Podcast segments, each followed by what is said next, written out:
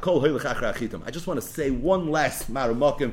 It's an Aron of We rather mention this once, but I think it's can't learn the sugi of Gezel Akum without speaking this out, and that is, you know, it's Yodua that the Marsha in Mesechtes Ksubis, Daf Samech Zayin Amid Aleph, gives a fiery Musa Shmuz about giving tzedakah and doing it in the right way, not for covet. That's basically what he says.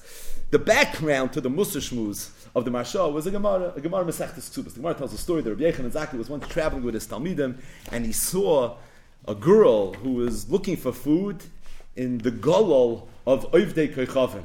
Rabbi Yechon Zaki got off his chamar, told his Talmidim, wait, he goes over to this girl, says, Biti, Basmiat, who are you? And she said, I'm Bitoi Shel Nakdim Ben Gurion. I'm the daughter of Nakdim Ben Gurion. I said the daughter of Nakdim Ben Gurion is looking for food, literally in the tsoya of these animals. Your father was so wealthy. Not just that, I remember I was under your chuppah and I heard Kriyas Ksuba and I heard how much of a nadin you were bringing in and how much the chusa was bringing in. And it's just, it's untenable to fathom, like, what happened to all your father's money? So she said, Isn't there a well known saying? that if a person wants to preserve his money, he should give tzedakah. No, my father didn't do what he was supposed to do, and as a result, he lost everything. Freak the Gemara. Nakdim Ben Gurion didn't give tzedakah. Everybody knows that tzedakah of Nakdim Ben Gurion was legendary. So how could you say he didn't give tzedakah? So the Gemara says two terutzim. Iba Yiseba could be l'chvoida hu David. When he used to give tzedakah, he used to give it for his own personal covet. The Iba Yisema kidebayle l'mavid lo yavak. Could be he gave tzedakah, but not kafi what he should have given. He was so wealthy that someone of his caliber actually should have given more. So the Marsha takes this Gemara and he used it as an opportunity to give a whole Musa Shmuz. He says, V'rabin b'dayr he says he is witnessing people in this generation, shemekabtzen oisha shalem shaloi b'amuna, u'bechil Hashem He says he sees people that they amass a fortune through things that they shouldn't do. And his moshel is Gezel Akum. V'achakach misnad v'miyoisei mamin, liyos lehem kovid b'chol shana, v'losas lehem misha beirach, liyos lehem shem v'tiferes, and he says it's a very bad thing, and he says it's not going to have a kiyum, and, and he's very, very not happy with it. Ayin Shom, he says, shar fezacha. So the Chassam Sofer, in a drasha, he brings this marsha, and he says, to me, this marsha is a tmiyah. He says the marsha read the Gemara with Nakdim Ben Gurion. And he used it as an opportunity to give a Musa shmuz on how a Yid supposed to give tzedakah. Don't do it for COVID. Okay. So that should have been the Musa shmuz that the Marsha gave.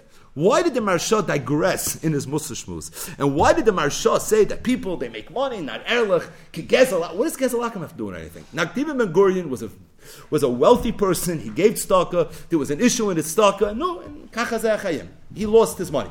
But where did the Marsha see here that he felt that it was a, an appropriate sushtel to start talking about Gezelak has nothing to do with the story of Nakdim Ben Gurion. Says the Chassam Sofer something that only the Chassam Sofer could say. He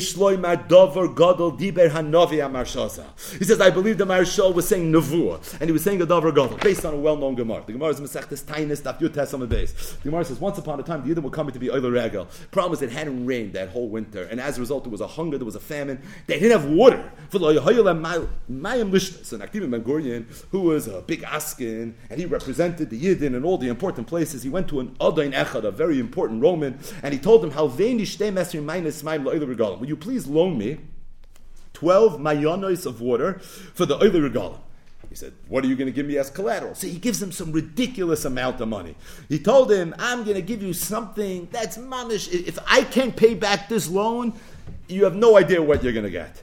No, they made a time. If you can't give me back the water by this time, he's going to be able to collect on the collateral. The Gemara says that from time to time, Nakdim Ben Gurion would meet this Roman, and he would always look at him. He would say, "You know, countdown. It's coming time where you're going to have to pay up." And he would say, "Chabtzait, chabtzait, chabtzait." I'm not impressed. The day that the loan was due came, and he meets Nakdim Ben Gurion, does this Roman officer in the morning, and he says, "You know, today's the day." He says, "I know today's the day, but the day is still young." It hadn't rained in months. But the day is still young. You're going to see something could happen. It was getting closer to the day.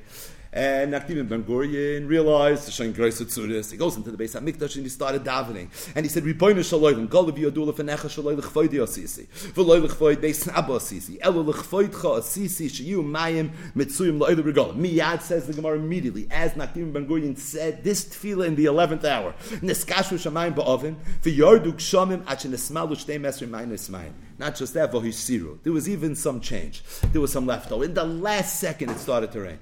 No, Nakdim Ben Gurion walks out of the Makam HaMikdash, and who does he bump into? He bumps into this person. The person goes over to Nakdim and he says, give me the money. He says, give me the money. Look, it rained. I won the bet. You lost. He says, Nakdiman, I understand. I'm impressed. I'm not going to lie to you. But you missed it. You missed it by a matter of moments.